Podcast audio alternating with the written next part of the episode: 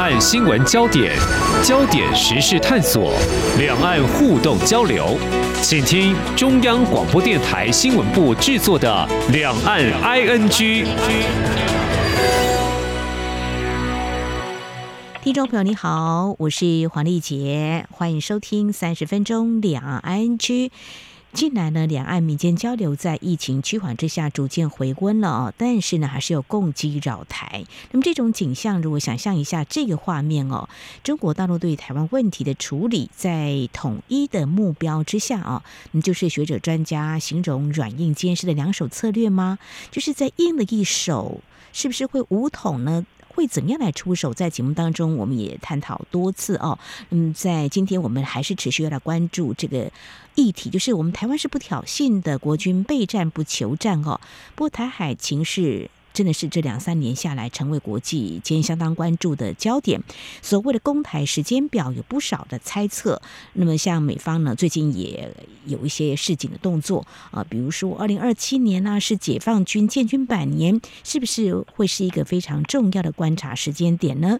在去年也是这个时候，我们曾经访问大江大学国际事务与战略研究所助理教授林颖佑，那么特别从中国大陆推动。军事改革的一个进程来观察。那么在今天呢，我们同样会从这样子的一个角度来切入。原因也是在五号的时候，中国大陆的国务院总理李克强对外公布了中国政府的工作报告。当然，军费到底编了多少也是重中之重。而在今天，我们就请李老师继续来为我们做进一步的解析。欢迎李老师，您好。主持人好，各位听众朋友，大家好。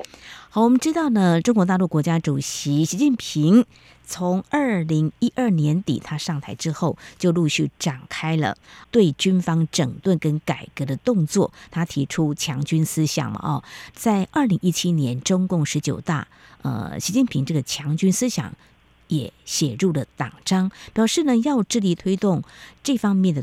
工作，但是军改已经有好多年，有很多的事情在推哦。那么从五号他们所公布的中国政府工作报告当中，二零二三年军费编列的人民币一兆五千五百。三十七亿元，折合台币大概是六点八六兆，创下连续四年来的最大增幅，这年增率是百分之七点二。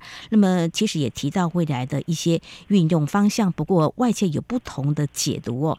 它可能会放在哪一个部分呢？比如说，他们会提到未来可能要现代化的建军啊，这个听起来都是非常笼统跟空洞的哦。老师，你怎么样来看呢？呃，我首先我们要先讲的是中共的一个军费，它一直是外界会去关心的一个焦点。嗯，那所以其实我们也可以去看到的是说，感觉到它每年的这个数字是非常惊人的在成长。嗯哼，那其实去年的时候我们就有去提到的是，近期其实解放军它有非常多新的一些武器逐渐的列装。对，不管像是这个航空母舰啦，或者是呃越来越多艘了嘛，从之前的辽宁号，嗯、然后后来山东号、福建号，甚至是最新第四艘也传闻都在新建。嗯哼。但是我们要注意的是，每一次这一种大型的舰队、大型的船舰下水，嗯，它不是只有一次性的消费。嗯哼。就好像我们今天买一台车，可能一次开了一笔花了一笔钱，但之后你要有养车，你要保养。你可能要这个燃料的费用，是逐年的一定在增加。那随着你的军舰越来越多，你烧的这一些能源燃料费是不是也会逐渐增加？嗯，这个跟台湾的军事采购也是一样的嘛，对不对？嗯，啊，对，这个跟我们台湾军事采购也是一样。那我们也可以去注意到的是，在去年来看的话，我们国军各军种的弟兄弟们都蛮辛苦的，嗯，因为要去面临共机或共建的老台。是，但是我们换个角度想。共机共建，他们在任务增加的时候，是不是他们烧的燃料的费用也会增加？没有错。所以其实就为什么他经常会说什么实战化啦，还是什么等等啦，这一些，这一些的话，其实也是去反映出来说，他的一些军事上面的行动，会让他的一个预算必须要随之增加。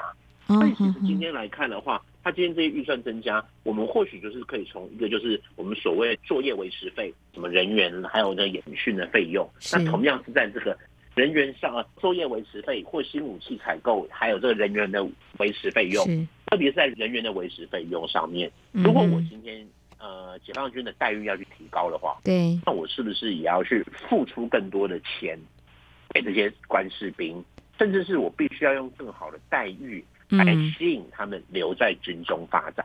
没有错，这个其实都会是为什么我们会去看到他现在的预算在成长的一个过程，或者他的国防编列的一个费用上面，其实他的这样的一个成长。是有它背后的原因存在的。好，这个人事费用嘛，哈，比如说他裁军呢，但是呢，可能要提高他的待遇，才能够吸引他的人才。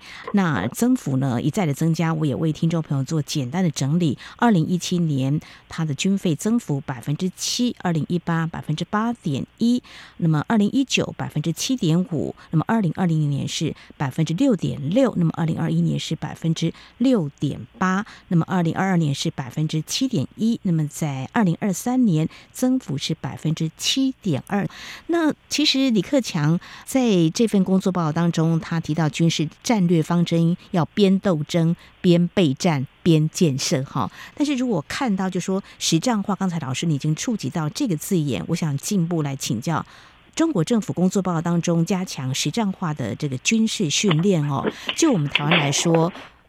比较会关注也印象深刻的，大概就是共军去年八月呢，在美国众议院议长佩洛西访问台湾之后，进行所谓的围台军演，这算是他们其中的一环吗？除了这个共机扰台之外，呃，我想其实去年八月的这个军演，对大家来说一定都还是记忆犹新。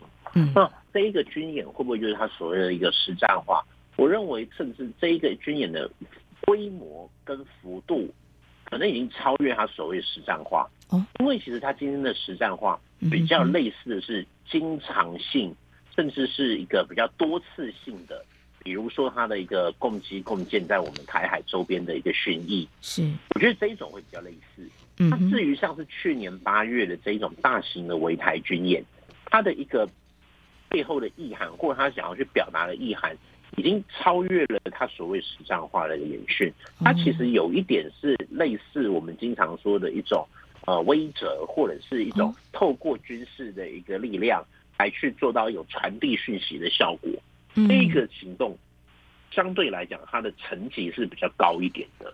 那当然，这边我也再补充一下，嗯哼，去年那一次的军演，其实对于解放军来讲，其实在一开始的时候，主持人有特别去提到一点，就是说。解放军他可能在这个军改也一段时间了，从二零一六年开始到现在已经二零二三年，基本上已经六七年了。对，那他为什么军费还是什么一个变化还是持续在进行？嗯，很大的一个原因或许就是跟去年有关。嗯哼，去年应该是一个我们说算是一个烽火连天的一年啦。去年的年初就是爆发了这一场俄乌战争嘛。嗯，在八月年中的时候。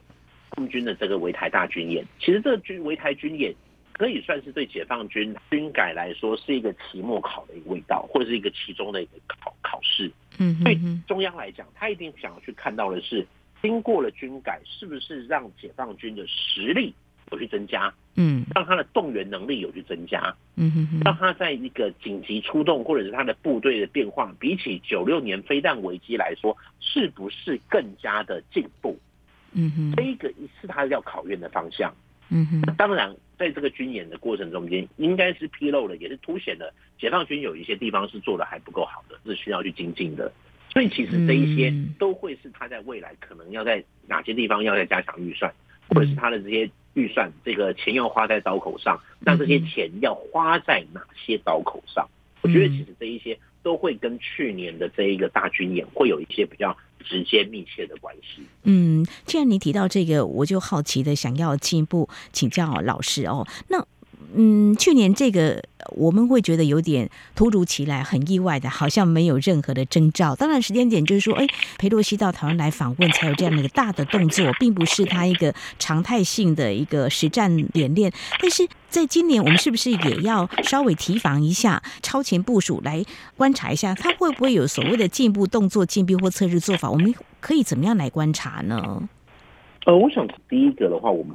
先回归到去年，为什么解放军会进行这么大的一个军演？嗯，其实从一个后见之明来看的话，有些人说，不管裴洛西到底来不来，嗯嗯，可能中共就已经准备好要在这个夏季的时候进行一个军演了。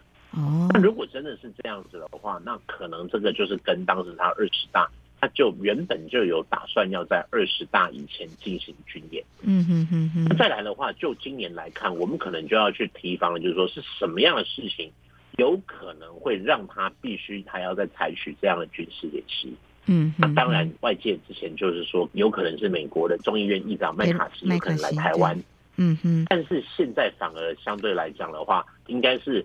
我们蔡总统有可能会去美国，然后甚至在美国跟这些高级官员有一些互动。是，所以其实现在来看的话，那你说有没有可能有些民众会认为是说，会不会像九六年的时候一样，就是呃，当时九五年李登辉克莱尔大学去演讲嘛，然后演讲完以后，后来引起了所有很多的一连串的一个变化。嗯，我个人其实是比较乐观，是认为说今年解放军应该不会像去年一样有这样的大军演。嗯哼，那我这边的主要一个几个原因，对，您怎么观察？第一个是现在对中国来讲的话，嗯哼，呃，上一次是美国人过来，但是这一次的话是我们过去，嗯、可是。我们这一次过去的话，相对来说那个刺激程度并没有去破过去的远例，这个例子并没有破了过去的例子，是。李登辉也曾经去过，没错，但是其他总统也有去过，嗯嗯，在这边我记得他还去休斯顿还怎样都有过，是。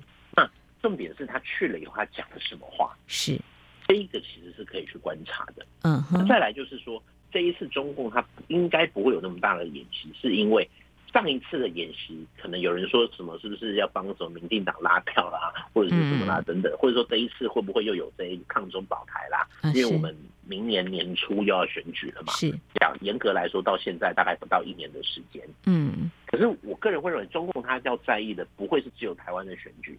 嗯，更在意的是美国的选举。嗯嗯，明年明年美国也要选举，总统甚至是现在这个时候是美国的，可能接下来初选就已经准备要如火如荼的展开了。是，那在这个时候，如果他在进行一个大规模的军演的话，会不会对于接下来的美国总统的选举产生一些变化？对明年会产生一些冲击？嗯，这一块是我觉得。会是需要去做一个比较更细一步去做一个观察的，没有错。甚至对中共来说的话，嗯，他可能也会比较要去提防这一次的行动会去引起美国内部更多的变化或反感。所以，台美双方应该都是谨慎一点。是都会有所考量的哦，所以这个啊模式不太一样，就是台美的我们蔡英文总统跟美方的官员、议长或是重要人物的会面呢，采取模式是不太一样，可以观察的。那所谓实战化的这个训练，如果说去年的围台军演不算是的话，在今年如果按照他们政府工作报告提到这个的话，那有哪些可能还会涵盖在他所谓的实战训练呢？除了这个攻击扰台之外，会不会有一些联合军演之类的？是不是也有可能是纳入其中呢？这边的联合军演最常看到的，我想还是不外乎跟俄罗斯的这一些历年这些演习，嗯，什么高加索可能二零一几啦，嗯，或者是东方二零二几啦，类似这种演习，嗯，因为这些演习对于解放军来讲，他真正能够去吸收到实战化的经验，嗯嗯，是什么呢？因为现在乌俄战争。经过这一场乌俄战争，铁定会对俄罗斯部队有一些新的冲击跟想法，是，或者是我们也看到了这一场战争对于俄罗斯来说，代表它内部有很多的一些问题。嗯，那这些对于解放军来说，解放军也一定会去思考，是不是它内部也会有这一些问题呢？嗯哼，那对解放军来说，最好的就是从俄罗斯这边去取经、去借镜。去了解未来他的部队可能需要去做什么样的一个改变或者是增强，因为其实对于解放军来讲，他的一个战术战法或者是他的一些武器所得来源等等，非常多都是跟俄罗斯有关。嗯，那现在有俄罗斯这样的一个经验，对他来讲，跟俄罗斯的联合军演应该是会对他有刺激跟影响。嗯，那这也同样的。就是解放军跟泰国的军方有一些演习，甚至是他跟巴基斯坦的雄鹰演习，那些一些类似不同的一些军演的一个过程，他们也会有弄到一些实战化，或者是空对空的一个较劲等等的，嗯，这些都会让解放军会去让他未来的演训或者真将去训练他的官兵，能够越贴近一个状况，越贴近实战的经验。我想，其实这一些都会是有可能在未来我们会看到的。那更不用说在他自己军内去进行的一些，不管是空军什么金头盔、金飞镖啦，或者是我们传统看到他地面部队所做的一些军演啊，这一些演习其实都会让他逐步的去做成长。那当然，一定会有很多朋友也会问说，那成长要到什么样的一个时候啦？才代表还有这些能力啦，或者是这一些跟他现在的一个作为有什么关系？嗯，我会认为的就是说，这些的演习，我们看到的都还只是他的一个比较小规模或小部队。嗯，那他什么时候是代表说他的一个大规模部队都可以去做到这样的程度？这里可能就是更有赖我们持续的观察，因为其实就一般而言的话，在公开媒体看到的，必然会是他有经过一些筛检，或者他必须要去宣传的一些内容。对，台面下的没有被看到，没有被媒体披露，可能才是我们要特别提防的跟关注的哈。的确是这个军事方面是非常敏感的哦，所谓非常机敏的，大家也都是会尽量来防范，让外界知道你到底呢真正的一个策略是什么，战术是什么。好，这里是中央广播电台听众朋友继续收听的节目是两岸 ING，我们在今天邀请到淡江大学国际事务与战略研究所助理教授林颖有来解析台海的情势。我们从中国大陆全国政协人大两会那么开会期间。在五号的时候，国务院总理李克强他在政府工作报告当中公开啊对外揭示的有关中国大陆的军事方面的预算呢，在今年增加了百分之七点二的幅度哦。那么接下来我们就要来看哦，如果从中国大陆它成立的相关的一些单位来看。外界也开始在解读，是不是有这样的可能？好，二零二二年十二月份开始，中国大陆纷纷在各处设立国防动员办公室，还有三月一号开始实施《中华人民共和国预备役人员法》。嗯，我们台湾最近也在修全动法，但是有一些争议哦，大家还在进一步的协商跟沟通哦。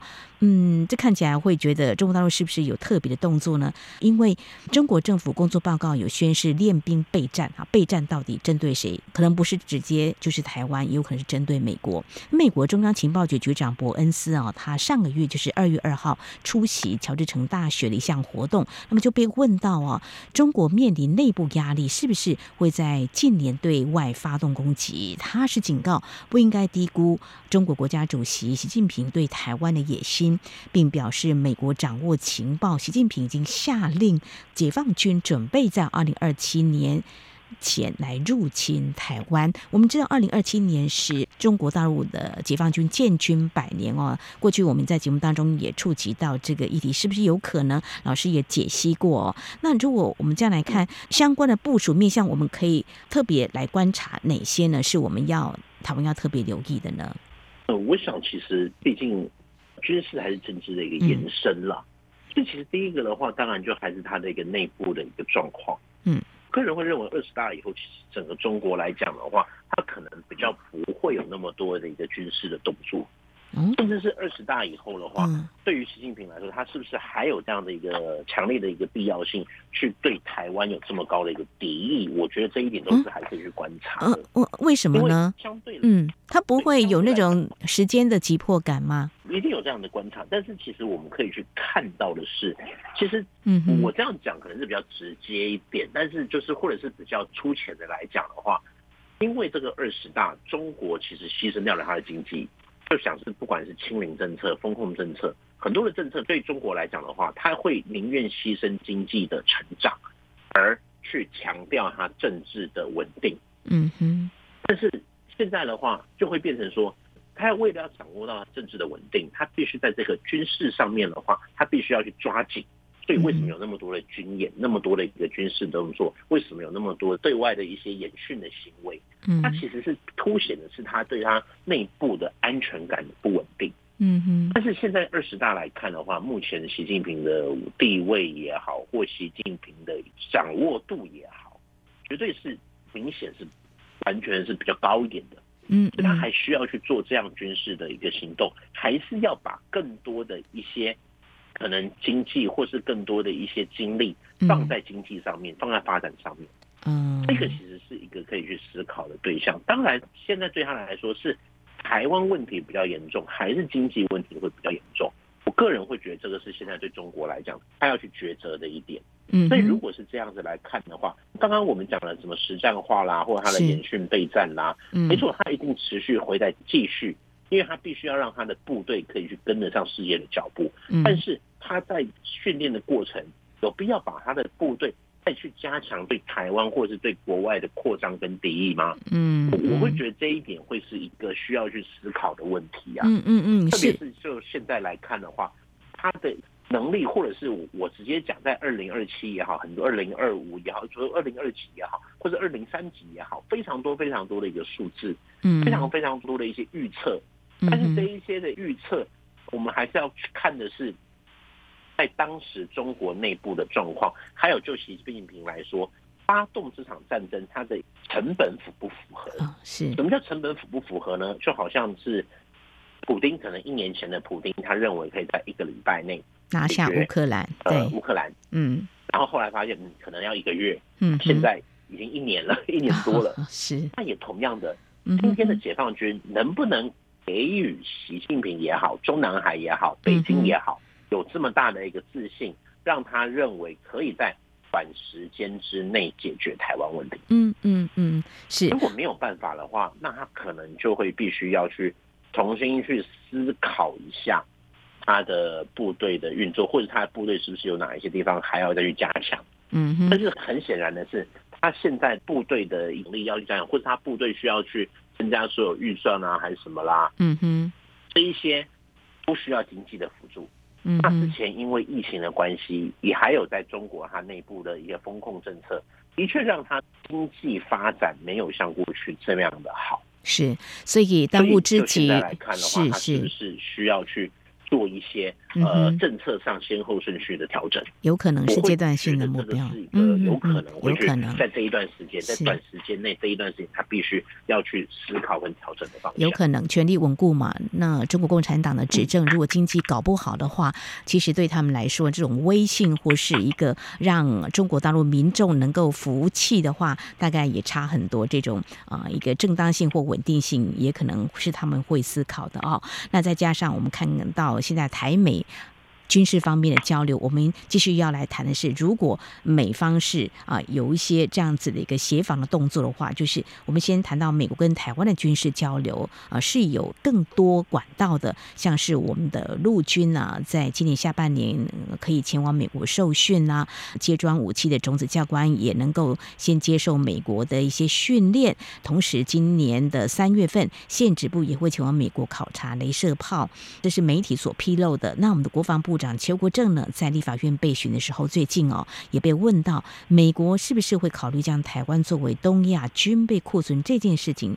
呃，其实去年底就已经开始发酵这个议题哦。邱部长是说，呃，双方正在谈，但有没有必要或美方的思考是什么？考量是什么？老师，你会怎么样来看呢？嗯，跟围台军演是有关系的吗？是可以这样一个脉络来来看，嗯。我觉得其实这个要从整个俄乌战争的经验，我们先说，就先从弹药库这件事情好了。嗯，乌俄战争其实乌克兰可以撑到现在，很大一部分是美国持续的援援助它的武器啦，或者是什么电子情报啦等等这一些，嗯，付费啦。